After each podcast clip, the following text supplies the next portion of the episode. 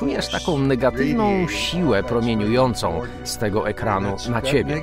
Ta negatywna siła próbuje cię powstrzymać przed wykonaniem twojej pracy. To nie samo pisanie jest trudne. Trudno jest usiąść, żeby coś napisać. Która z twoich książek powinna być pierwsza na liście do przeczytania po tym wywiadzie? Czego się najbardziej boję? Jakiego działania najbardziej się boję? A potem zrobić właśnie to. To kolejny sposób, aby znaleźć swoje powołanie. Witam Cię serdecznie z Polski i dziękuję za napisanie tylu niesamowitych książek, które mogliśmy wydać dla polskich czytelników. Bardzo Ci dziękuję, Steven.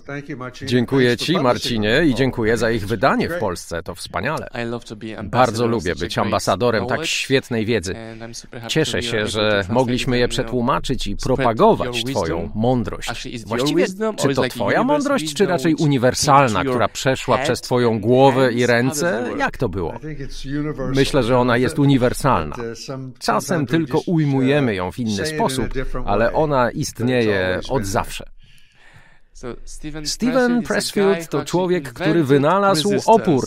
Czy to prawda? Na pewno nie wynalazłem, ale nadałem mu taką nazwę. Dałeś nam też wiele narzędzi do walki z tym oporem, prawda? No, mam nadzieję. Szczególnie książką Do roboty. Jest super popularna w Polsce za ten koncept i za sposób, w jaki została napisana. Wielu ludzi pyta, czy powinniśmy rzeczywiście walczyć z tym oporem? A może opór to znak, że nie powinniśmy czegoś robić? Czy mógłbyś rozwinąć tę kwestię, bo jest dla nas naprawdę ważna?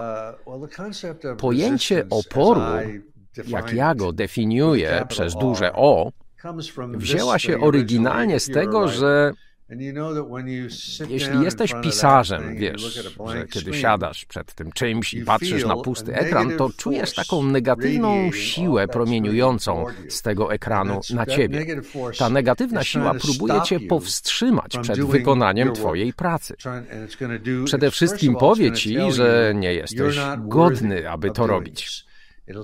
Powie ci, że jesteś na to za głupi, za stary, za młody, za bogaty, za biedny, chodziłeś do niewłaściwej szkoły i tak dalej. Poda ci wszelkie powody, abyś tego nie robił, ale zrobi też coś więcej. Będzie cię próbowała rozproszyć. Będzie ci mówiła, a chodźmy gdzieś na plażę, albo utnijmy sobie dziś romans, a może chodźmy na drinka, czy coś podobnego. Dla mnie to nie samo pisanie jest trudne. Trudno jest usiąść, żeby coś napisać. Opór to ta siła, która będzie próbowała nas powstrzymać. To jest uniwersalna rzecz. Dotyczy każdej kreatywnej dziedziny, jaką się chcemy zajmować, nowego biznesu, który chcemy zacząć. Zawsze, gdy chcemy przejść z niższego poziomu na wyższy, moralnie, etycznie, kreatywnie, politycznie, Opór będzie się starał nas zatrzymać. Pisałem o tym w mojej książce Wojna sztuki. Nie jestem pewien, czy taki jest polski tytuł. Wojna sztuki. Ale o tym właśnie jest ta książka. Kiedyś myślałem, że jeśli uh, siadam, aby napisać książkę, to wystarczy, że to zrobię. Nie rozumiałem, że jest ta negatywna siła, ten samosabotaż, który najpierw trzeba pokonać, żeby wykonać swoją pracę. Ta siła pokonywała mnie całymi latami, aż kiedyś nadałem jej imię i powiedziałem: OK, skoro wiem, że ona istnieje, to mogę z nią walczyć. Dla mnie to był przełom i myślę, że dla wielu osób też. A dlaczego ten opór istnieje? Z jakiego powodu? Czemu powstrzymuje on ludzi przed robieniem dobrych rzeczy, jak książki, biznes, filmy? Dlaczego? Czy to jest jakoś potrzebne we wszechświecie? Najprostsza odpowiedź, bo mam też taką o wiele dłuższą, ale najprostsza byłaby taka: dlaczego istnieje szatan? Dlaczego istnieje zło na świecie? Dlaczego ludzie robią złe rzeczy? Dlaczego w raju pojawił się wąż kuszący Adama i Ewę, by zjedli ten owoc, to jabłko? No tak to po prostu jest na tym świecie. Dlaczego istnieje grawitacja? Dlaczego ten długopis spada? Dlaczego nie płynie w powietrzu? Byłoby łatwiej, prawda? Dlaczego umieramy? Czemu nasze życie się kończy? Mam jeszcze o wiele bardziej rozbudowaną odpowiedź na to pytanie, ale myślę, że krótka wersja byłaby taka. Czyli pierwszy krok to zrozumienie, że tak działa ten świat, a potem trzeba znaleźć narzędzia Stevena Pressfielda do walki z tym oporem, jak miecz, którym można obciąć głowę tego smoka, prawda? Tak, albo znajdź je gdziekolwiek indziej. Znajdź sposób, aby sobie z nim poradzić. Jak mówię, to nie samo pisanie jest trudne, tylko zabranie się za nie. Mnie na przykład pomaga takie myślenie, kiedy muszę pokonać ten opór w sobie, to pomaga mi, jak ja to nazywam, przejście na profesjonalizm.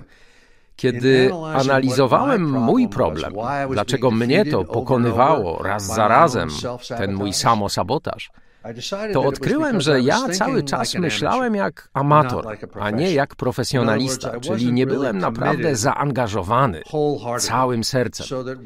I kiedy uderzała jakaś przeciwność, to jej ulegałem. Wycofywałem się, poddawałem się, rezygnowałem. Pomyślałem, że gdyby udało mi się zacząć myśleć jak profesjonalista, bo wiesz, profesjonalista codziennie jest w pracy, robi to, co ma do zrobienia każdego dnia. Profesjonalista pokonuje przeszkody, nie pozwala, aby coś go zatrzymało, uh, prawda? Stosując te zasady, a także inne, um, Przełączyłem jakby swój umysł. OK, teraz jestem profesjonalistą. To nie znaczy, że pracuję tylko dla pieniędzy, ale że myślę w taki twardy, uh, bezkompromisowy sposób. Mnie to bardzo pomogło w tej walce z uh, moim własnym samosabotażem. Czy to jest tak, że jeśli staję uh, się profesjonalistą, to znaczy, że podejmuję decyzję, iż odniosę sukces, więc sięgam po narzędzia, aby iść ścieżką sukcesu i robię A, B, C, D, tak? Dokładnie. Oprócz innych rzeczy, to może być po prostu ułożenie sobie planu dnia. Na przykład wstać wcześniej, mieć regularny czas, w którym zajmujesz się tym, co robisz w pracy. Jeśli jesteś tancerzem, to regularnie idziesz do studia i zostajesz tam, prawda? Jeśli jesteś tancerzem i myślisz jak profesjonalista, to dbasz o swoje ciało. Właściwie się odżywiasz, ćwiczysz, rozciągasz się, wzmacniasz siłę, uważasz, aby nie mieć kontuzji. A jak już ją masz, to wiesz, jak sobie z nią radzić. To jest właśnie myślenie profesjonalisty a nie amatora, który się tym bawi na pół gwizdka. Poza tym wszystkim, Marcinie, odkryłem też, że i piszę o tym w najnowszej książce, którą wydajesz, Rusz dupę tam, gdzie chce być twoje serce. Ona właśnie o tym mówi. Kiedy mówię rusz dupę, mam na myśli twoje ciało, fizyczne ciało. Jeśli chcesz być tancerzem, to rusz swoje ciało do studia. Nie tylko myśl o tym, zrób to. Jako pierwszy krok, prawda? To jest pierwszy krok. Dalej oczywiście jest wiele innych. Nie rób tego tylko przez jeden dzień, następnego też i następnego. Ale to jest ciekawe zjawisko, duchowe wręcz, że jak już się zaangażujesz, kiedy już ruszysz dupę tam, gdzie chce być twoje serce, kiedy już jesteś pro, to niewidzialne siły wszechświata przychodzą ci w sukurs. Rozpoznają, i ja wiem, że nie potrafię tego udowodnić, ale sam odkryłem, widzę to u ludzi, którzy tak zrobili. Nagle spotykasz ludzi, którzy ci pomagają. Nagle zjawia się ktoś um, i proponuje ci pracę. Bo kiedy ludzie widzą, że jesteś zaangażowany, to chcą ci pomóc. Wiele osób nie jest zaangażowanych. Wielu ludzi nie jest profesjonalistami. Jeszcze nie przełączyło umysłu w ten tryb. Wierzę także, iż niebo ci pomaga. Bóg, który zsyła inspiracje, pomysły, intuicję, on też ci pomaga, kiedy widzi, że się zaangażowałeś, że ruszyłeś dupę tam, gdzie chce być twoje serce. Kiedy idziesz za marzeniem, z zaangażowaniem. Przypomniał mi się przykład, kiedy ruszyłem swoją dupę w miejsce, w którym chciałem być. Ja wtedy posadziłem ją w samolocie lecącym do USA na spotkanie z tobą kilka lat temu, żeby przekonać was do wydania książek w Polsce. Lecąc tam nie miałem żadnej gwarancji, że się zgodzicie, ale zaryzykowałem. Pomyślałem, dobra, pieprzyć to, po prostu jadę. Poszedłem prosto do ciebie. Po kilku minutach rozmowy powiedziałeś tak na moje prośby i modlitwy, aby zostać twoim polskim wydawcą. Więc to działa. Tak, działa. I to jest ta magia. Bo gdybym był jednym z bogów i widziałbym, że wsiadasz do tego samolotu i lecisz do Ameryki, powiedziałbym: O, mój człowiek, Marcin jest gotów zaryzykować, ruszył dupę, więc błogosław mu Boże, pomogę mu. Kiedy cię poznałem, pomyślałem, Okej, okay, to jest gość, z którym chcę pracować. Jest tutaj. Kto jeszcze tu przyleciał? Nikt inny, a on tu jest. Więc to naprawdę działa. Chcę powiedzieć jeszcze coś, choć wiem, że mamy niewiele czasu. Wiem, że to, co teraz mówię, brzmi jak rzuć pracę i idź na całość w to, co chcesz robić. Ale to nie jest konieczne. Myślę, że możesz być w 100% zaangażowany przez 10% czasu. Innymi słowy, jeśli masz tylko godzinę w ciągu dnia, aby się zaangażować w to, co robisz, to jeśli zaangażujesz się całym sercem przez tę jedną godzinę i będziesz tak robić codziennie, codziennie, to zadziała. Wiele osób napisało książki, uruchomiło nowe biznesy. Miliony ludzi tak zrobiły. Nie chcę być źle zrozumiany. To nie znaczy, że musisz wyskoczyć z samolotu na wysokości kilku kilometrów. Możesz być na 100% zaangażowany przez 10% czasu i to zadziała. Oczywiście pracujesz nad tym, aby kiedyś móc być przez cały czas artystą, przedsiębiorcą, wydawcą czy kimkolwiek. Twierdzisz dość często, że wszechświat odpowiada. A jak do tej pory odpowiadał tobie? Używasz afirmacji? Czy chodzi o to, by ruszyć dupę, wziąć się za robotę? Jak to działa u ciebie? Bo wydaje się, że ty znasz te zasady, działają u ciebie i zapewne u milionów twoich czytelników na świecie. Więc jak one pomogły tobie, Steven, być tu, gdzie jesteś? To świetne pytanie, a odpowiedzią niech będzie Kolejne pytanie. Brzmi ono, skąd się biorą pomysły? Skąd pomysł na książkę, film czy coś takiego? Skąd się wziął pomysł na Ojca Chrzestnego? Dla mnie, pisarza, to są właśnie odpowiedzi wszechświata. On mi daje pomysły. Pomysł na książkę przychodzi mi do głowy i najpierw opór mówi mi, nie rób tego. Za słaby jesteś, to kiepski, no tego typu rzeczy. Ale po chwili, kiedy go już pokonam, myślę, wow, to świetny pomysł. Nigdy wcześniej nie przyszedł mi do głowy i nie wiem skąd się wziął. To nie ja go wygenerowałem, on do mnie przyszedł. W ten sposób wszechświat nam odpowiada. Gdybyśmy żyli w starożytnej Grecji, powiedzielibyśmy, że to muzy i bogowie zeszli do nas i dali mnie czy każdemu pisarzowi pomysł. W taki sposób wszechświat nam odpowiada. Poza tym mamy szczęście poznawać ludzi, co się wydaje zbiegiem okoliczności, łutem szczęścia, a nie jest. Stoi za tym pewna siła. Nie ma czegoś takiego jak zbieg okoliczności. Mm-hmm. Czasem spotykam przypadkową, nieznajomą osobę i na koniec pogawędki okazuje się, że ten ktoś zostaje moim klientem, partnerem biznesowym, uh, pomaga mi promować pewne książki i tak dalej. Właśnie tak znaleźliśmy Twoje książki. One już wcześniej były wydawane w Polsce. Pierwsza do roboty była uh, wydana, ale leżała schowana gdzieś w magazynach. Odkryliśmy ją i daliśmy jej niejako drugie życie i nagle bum! To świetny pomysł, bo ludzie ją pokochali. E, Ale to się dzieje dlatego, że ty świadomie ruszasz dupę. Wychodzisz na świat i szukasz różnych rzeczy, prawda? I dzięki temu takie rzeczy do ciebie przychodzą, wiesz?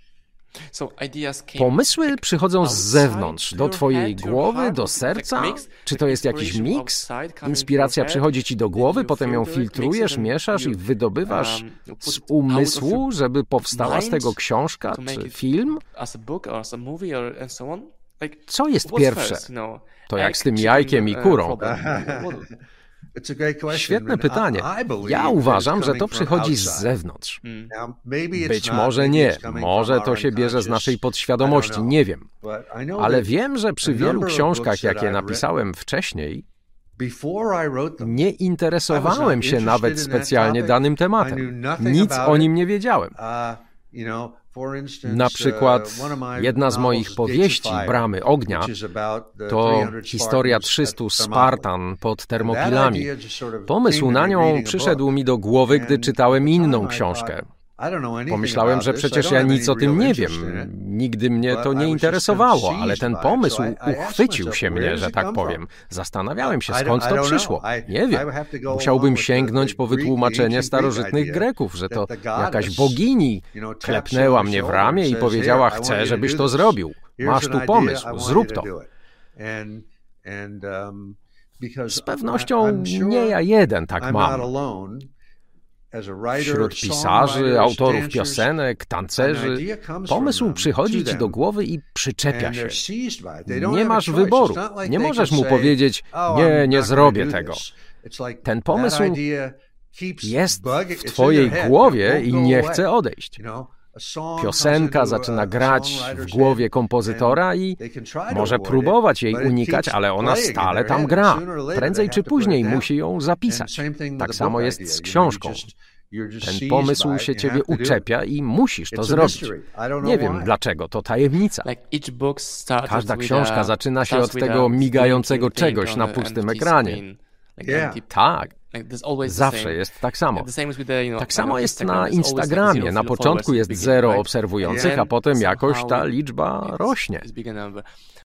Zawsze mówię, że uh, nie wiem, ilu ludzi obejrzy mój materiał. Ja tylko mogę go zamieścić i tyle. To jest cała moja praca. Właśnie. Dokładnie tak. To jest właśnie to ruszenie dupy tam, gdzie chce być Twoje serce. To wymaga zaryzykowania, zaangażowania, wystawienia się na ewentualną porażkę czy osąd, ale to jest zaangażowanie. Ja odpowiadam za napisanie posta, artykułu, i to chyba twój pomysł z jakiejś książki czy wywiadu. To moja robota, a jak skończę, to klikam publikuj i odtąd to już nie jest moje. Niech wszechświat, niech te muzy, niech Bóg się tym zajmuje. Ja skończyłem, idę dalej. Dokładnie tak to czuję. Myślę, że to jest taki rozsądny sposób postępowania, jeśli masz pracować przez dłuższy czas. Najgorsze, co może zrobić artysta czy pisarz, kiedy coś kończy i publikuje, to zacząć się martwić o reakcję rynku. Mhm. Czy dostanę dużo lajków? Czy ludzie kupią mój film, czy cokolwiek to jest? Doprowadzisz się w ten sposób do szaleństwa. Myślę, że to działa także wbrew prawom wszechświata. Wszechświat nie chce, żebyś to robił. Chce, żebyś to opublikował i puścił wolno, tak jak ptaka. Niech leci i zobacz, co się stanie, ale chodzi o to, jak mówiłeś, Marcin, Natychmiast przechodź do następnej rzeczy, do kolejnego posta, do kolejnego tańca, kolejnej piosenki, kolejnej książki, kolejnego pomysłu biznesowego. Idź dalej. W ten sposób nie oszalejesz, bo nie będziesz się martwić, że coś, co przed chwilą wydałeś, zrobi klapę, czy nikt nie zwróci na to uwagi, bo ty już przeszedłeś do kolejnej rzeczy. Um, Przynajmniej ja tak robię. To mnie trzyma przy zdrowych zmysłach już od dłuższego czasu. Czasem czuję, że bo napisałem już ponad 2000 postów na moim Instagramie i Facebooku, eseje, posty i tak dalej. Czasem czuję, że rany, napisałem już wszystko, już nic więcej nie mam do przekazania światu. Robię kilka dni przerwy i nagle przychodzi mi do głowy nowy pomysł. Sięgam po telefon i zaczynam pisać. Czuję, że to mnie zmusza, abym był bardziej kreatywny. Jeśli piszę o czymś, to muszę znaleźć nowy sposób, by opisać moje myśli lub odkryć nowe pomysły, albo coś zmienić w sposobie, w jaki piszę. A jaki ty masz pomysł, aby się nie znudzić rzeczami, które robiłeś już bardzo wiele razy? Nasze myślenie z czasem ewoluuje. Wiesz, zaczynasz na dosyć prostym poziomie, a potem on się robi bardziej skomplikowany. Wiele osób mówiło mi, że zaczęło zamieszczać wpisy i myślało, może napiszę 10, bo potem skończą mi się pomysły. A tysiąc wpisów później wciąż mają nowe. To jak studnia, która napełnia się w nocy i zawsze jest w niej woda. A ludzie czekają na jakiś jeden złoty pomysł na post. Ja im mówię, hej, przyjdź do mnie, jak zamieścisz ich 10, 10 artykułów. Wtedy do mnie przyjdź, a ja ci podpowiem pomysł na kolejny. Prawie nikt taki do mnie nie wraca, bo nie wykonuje swojego zadania. Ludzie myślą o dwunastym, trzynastym wpisie, a nie zrobili tego pierwszego. Czy to znaczy, że nie są gotowi tego zrobić, czy bo staram się znaleźć jakieś narzędzia, które by im pomogły. Myślisz, że powinniśmy im pomóc zrozumieć tę ścieżkę oporu, czy, jak mawia mój znajomy, powinni umrzeć? To jest takie, myślę, niewdzięczne zadanie, kiedy próbujemy zmotywować kogokolwiek, własnego brata, własnego małżonka, Albo chcesz coś zrobić ze swoich własnych powodów, albo nie chcesz. Chciałem zapytać Ciebie, Marcinie, czy zawsze myślałeś tak, jak myślisz teraz, nawet jako dziecko?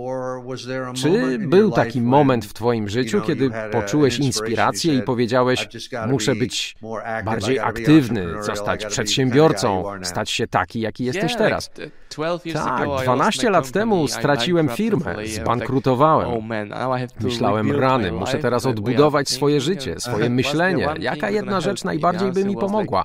Muszę być lepszym sprzedawcą. Okej. Okay. Więc się skupiłem na tym, by zostać najlepszym sprzedawcą na świecie. Nie, żebym był tym numerem jeden, ale znalazłem kierunek. Zacząłem budować swoje mięśnie sprzedażowe. I czułem, jak z każdym dniem łatwiej było mi sprzedawać. Wcześniej musiałem napisać 100 postów, aby coś sprzedać. Teraz zamieszczam jeden wpis i zamówienia spływają z całego świata. To aż szaleństwo. Więc w pewnym stopniu, ciekawe czy dobrze rozumiem, to był taki moment, kiedy stałeś się profesjonalistą. Mam rację? Tak, wydoroślałem. Życie się zmieniło, musiałem zacząć inaczej myśleć, wybierać inne narzędzia i stać się innym człowiekiem. Myślę, że tak jest z każdym, kto odnosi sukces w biznesie czy w sztuce. Przychodzi ten moment, kiedy czuję, Muszę się za to naprawdę wziąć, na pełen gaz. Nie mogę się tym bawić. To jest fundamentalna zmiana. Fundamentalna zmiana emocjonalna, a nawet duchowa zmiana, myślę. A jak to jest z wybieraniem czy odkrywaniem swojej roli w życiu? Na przykład, kiedy się poznaliśmy, powiedziałeś, Czuję się winny, że stoję tu z wami, bo powinienem teraz siedzieć i pisać kolejną książkę, a nie rozmawiać. Dla mnie to było najważniejsze zdanie z tego naszego spotkania.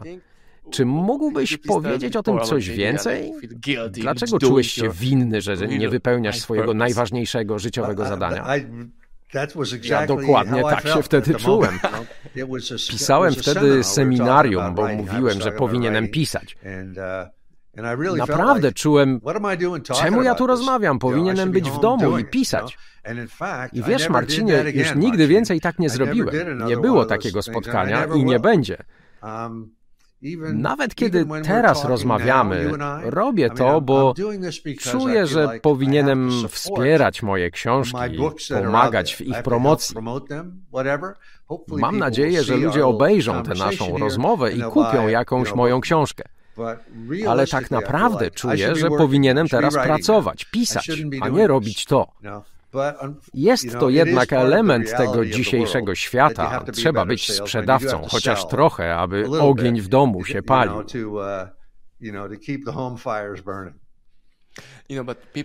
Ludzie słuchający tej naszej pogawędki pomyślą: Okej, okay, ale ja nie wiem, jaka jest moja rola w życiu. Jestem matką, ojcem, pracownikiem, szefem. Jaka jest moja najważniejsza rola? Mam poświęcać czas na pisanie, czy wychowywać dzieci, bawić się z nimi w piaskownicy, pływać w morzu? Jakie powinny być te proporcje u profesjonalisty? Czy w ciągu dnia mam być ojcem, a wieczorami pisać kolejny bestseller? Jak wybrać właściwe proporcje? Czy mówisz o równowadze w życiu, Marcinie, czy o poszukiwaniu powołania? O szukaniu powołania. Ja osobiście nie wierzę w równowagę. Myślę, że jednego dnia mam równowagę, następnego nie. Chodzi mi o to, żeby wykonywać pracę bez upewniania się, czy jest to na pewno moje powołanie. Bo wielu czytelników i znajomych szuka uh, wciąż tego powołania. Nie robią tego, co trzeba, bo wciąż szukają swojego powołania. Opowiem Ci historię, która spotkała syna mojego znajomego, bo może to zilustrować. Skończył studia licencjackie w okolicach września 2011, wiesz, ataku na World Trade Center.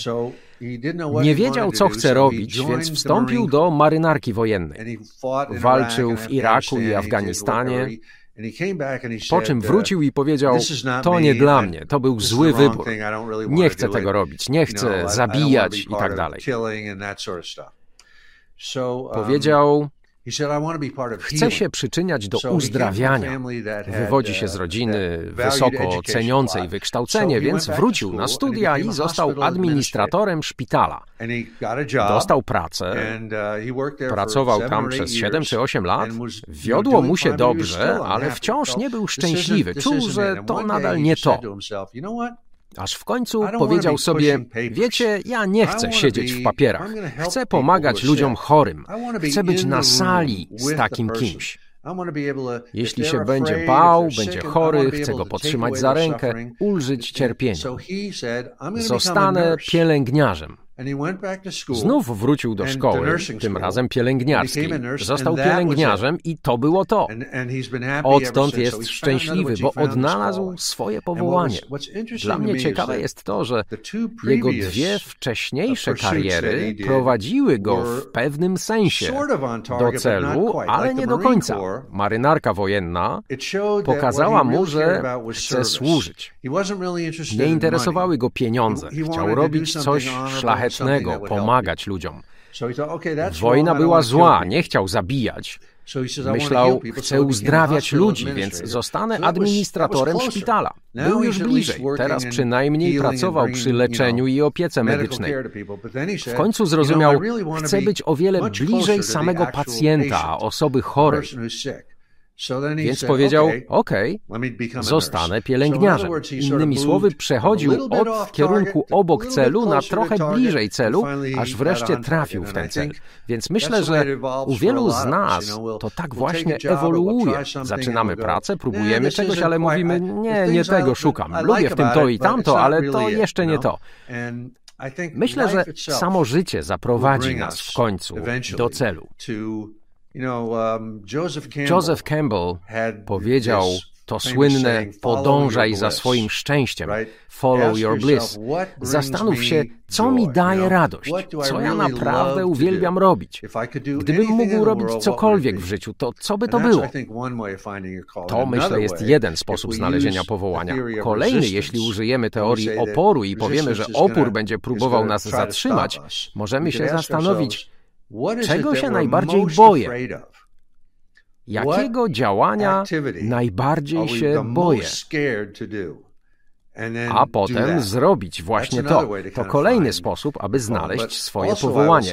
Powiedziałbym też, że bycie matką może być powołaniem. Nie ma nic złego w tym, że się dba o rodzinę. Albo jest się tatą i wychowuje się dzieci. Nie musisz być Albertem Einsteinem czy Lwem Tolstojem. Inne powołania także istnieją. Myślę jednak, że jeśli masz powołanie, powinieneś je znaleźć i robić to. Bo jeśli nie, to ono się staje czymś negatywnym i zaczyna działać przeciwko tobie. W Twojej historii zauważyłem takie dwa momenty, kiedy ktoś obniżał poziom swojego życia, aby odkryć swoje powołanie, zdobyć wykształcenie i znów pójść w górę. Na początku było takie obniżenie. Widzę, że ludzie boją się obniżyć loty na moment, na przykład mniej zarabiać, albo poświęcić czas na zdobycie doświadczenia, żeby później znowu pójść w górę. Czują, iż są tak mocno zakuci w te swoje złote kajdanki, że nie potrafią sobie odpuścić na jakiś czas. To szalone. Tak, masz absolutnie rację, Marcinie. To jest częsty przypadek wśród ludzi. Mamy pracę i wiedzie nam się całkiem dobrze, potem mamy rodzinę na utrzymaniu, a potem myślimy, jeśli tak naprawdę chcę być rzeźbiarzem, to na początku moje dochody mocno spadną do zera. Ale ty tak naprawdę nie spadasz, tylko robisz krok bliżej do miejsca, w którym chce być twoje serce. Cała sztuka polega na tym, aby to zrobić i nie zbankrutować. A to się da zrobić. Myślisz, że można być na przykład szczęśliwym muzykiem, nie pokazując swojej pracy tłumom? Bo niektórzy są świetnymi muzykami i grają na przykład na gitarze w garażu, ale za bardzo się boją czy wstydzą, żeby zamieścić to na YouTubie. Co myślisz o tej sprawie? Myślę, że musimy naszą pracę pokazywać ludziom. To jest pewne prawo wszechświata. Nie można ukrywać swojego światła pod korcem, jak to mówią.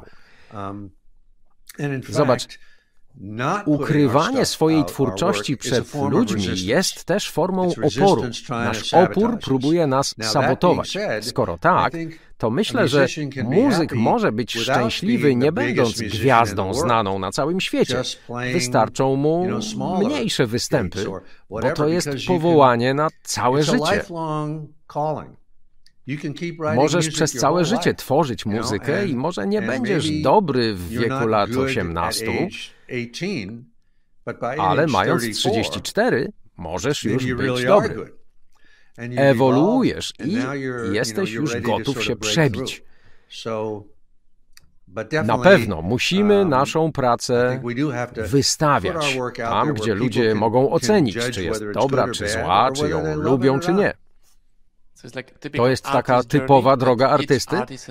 Każdy z nich idzie taką samą ścieżką przez te same przeszkody, bo myślimy, że jesteśmy wyjątkowi, a tak naprawdę nie jesteśmy, bo wzory są takie same, ta sama droga, te same przeszkody. Widzę, że mówimy, ale ja jestem inny, mam większe problemy. Nie, nie jesteś wyjątkowy. My przeżywamy te same sytuacje, co ty. Jesteśmy wyjątkowi jako artyści, bo każdy napisze piosenkę w inny sposób, ale jak mówisz, wzorzec jest ten sam. Wiele z tego wynika z oporu. Wszyscy walczymy ze swoim ja, ze swoją tendencją do sabotowania siebie samego. I nasza droga jest tutaj podobna. W końcu dochodzimy do tego momentu, który ty opisałeś, gdy mówisz sobie, muszę być lepszym sprzedawcą, albo muszę zostać lepszym muzykiem, albo muszę wejść na wyższy poziom. Na tym poziomie jest za słabo, musimy wejść na ten. A potem musimy wprowadzić zmiany w życiu, które pozwolą nam to zrobić. I ostatnie pytanie, uh, Steven. Która z Twoich książek powinna być pierwsza na liście do przeczytania po tym wywiadzie? Wiele osób zadaje mi to pytanie i obiecałem, uh, że zapytam samego autora, od której z Twoich książek powinno się zacząć. Pewnie od Wojny Sztuki. Nie wiem, czy ona jest w Polsce. Tak. To byłby świetny wstęp do tego, o czym piszę. Wielu polskich klientów kupuje wszystkie Twoje książki. O, to dobrze. Bardzo Ci dziękuję za Twój czas. Naprawdę doceniam Twój wkład w promocję książek uh, edukacyjnych w Polsce. Jestem przeszczęśliwy, szczęśliwy, że poznałem Cię osobiście kilka lat temu podczas Twojego pierwszego i ostatniego seminarium. Marcinie, bardzo Ci dziękuję za zaproszenie, za wiarę w moje książki. Też się cieszę, że się poznaliśmy. Ruszyłeś dupę tam, gdzie chciało być Twoje serce i udało się. Powodzenia i mam nadzieję, że nadal będziemy razem pracować. I najlepsze życzenia ode mnie dla wszystkich w Polsce.